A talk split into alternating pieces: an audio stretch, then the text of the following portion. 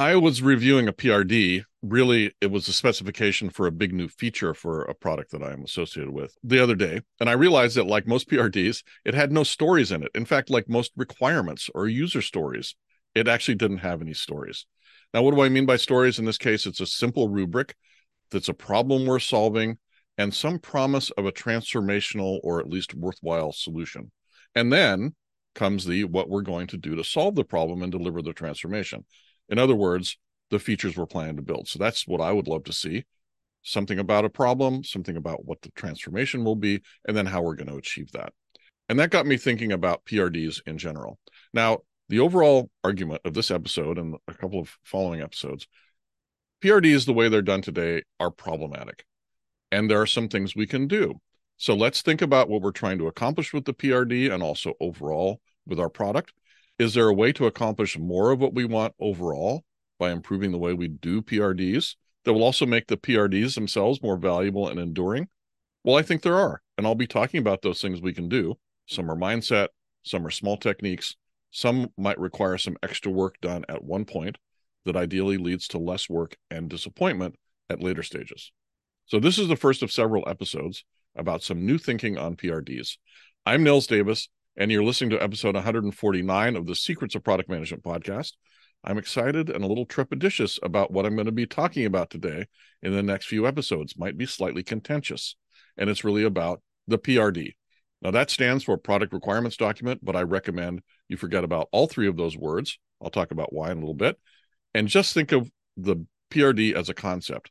In particular, it's not that traditional single monolithic document that describes all the features of a new product or new capability.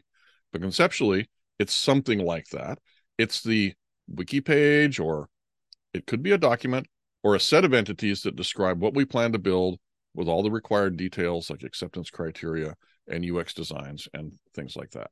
So, why are they problematic? What are the problems? one of the big things is that they're often more about the how instead of the what and the why. Now, the how is really a solution space kind of concept, whereas what and why are more problem space. This means that PRDs often end up being very prescriptive, which is a problem for the developers because it doesn't give them enough autonomy or opportunities to create great solutions. In the world of making products, product managers are really mostly responsible for the problem, for finding the problems, articulating them, figuring out whether they're worth solving. And then we work with our dev team to figure out how to solve them, to figure out the solution part. And really, they're the experts in solutions, and we're the experts in problems. Another problem with PRDs is they are often written at a point in time of high uncertainty before we started to build anything or learned what solutions would actually work for customers. And there's usually no good way to reflect those learnings back into the PRD.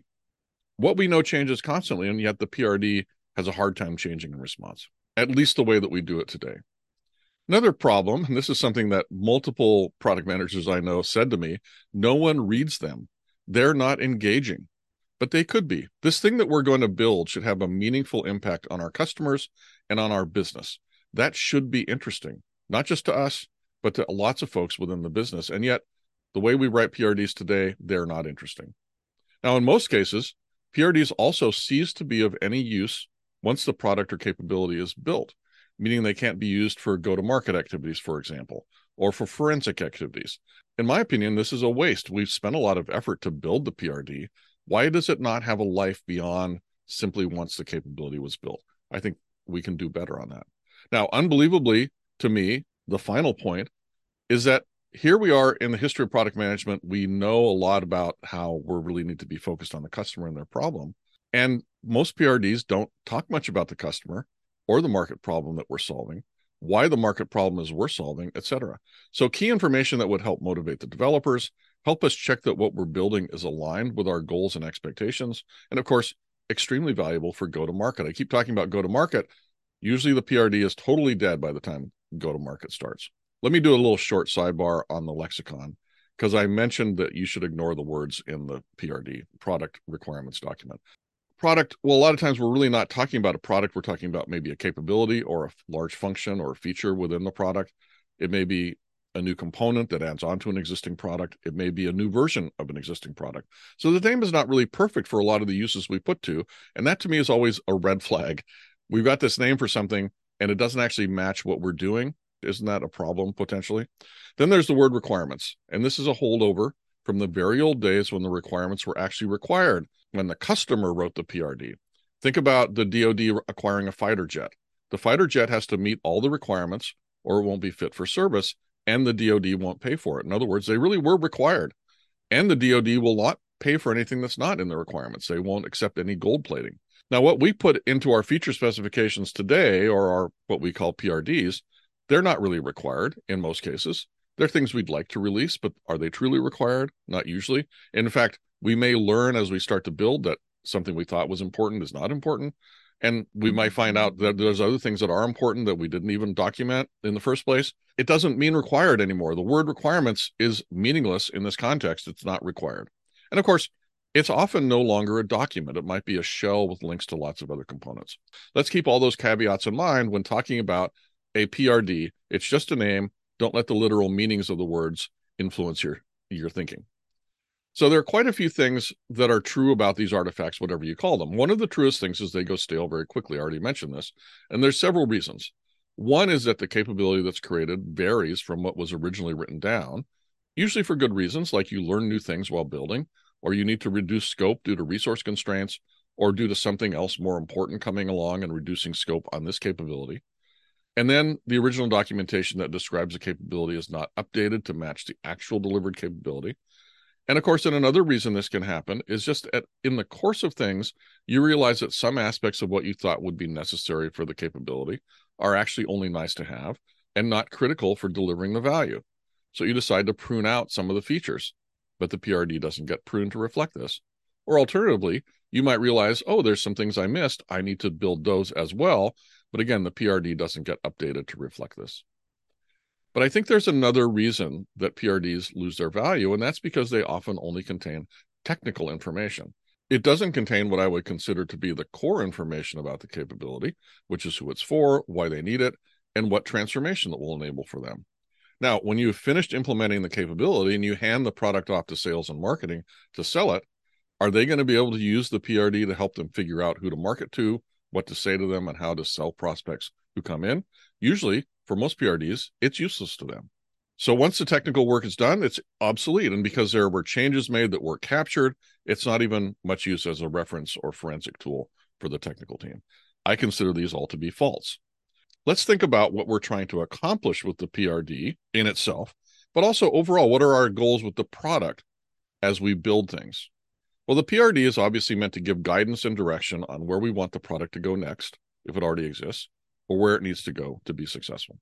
What makes a successful product is it solves a worthwhile problem for customers that's important enough that they're willing to pay for a solution in a way that's superior to their other alternatives. So the PRD should at least include that stuff. What's the worthwhile problem we're solving? What is necessary to make our solution superior to the prospect's other alternatives? And that will help us achieve our overall goal with that PRD. So, what would a better world look like?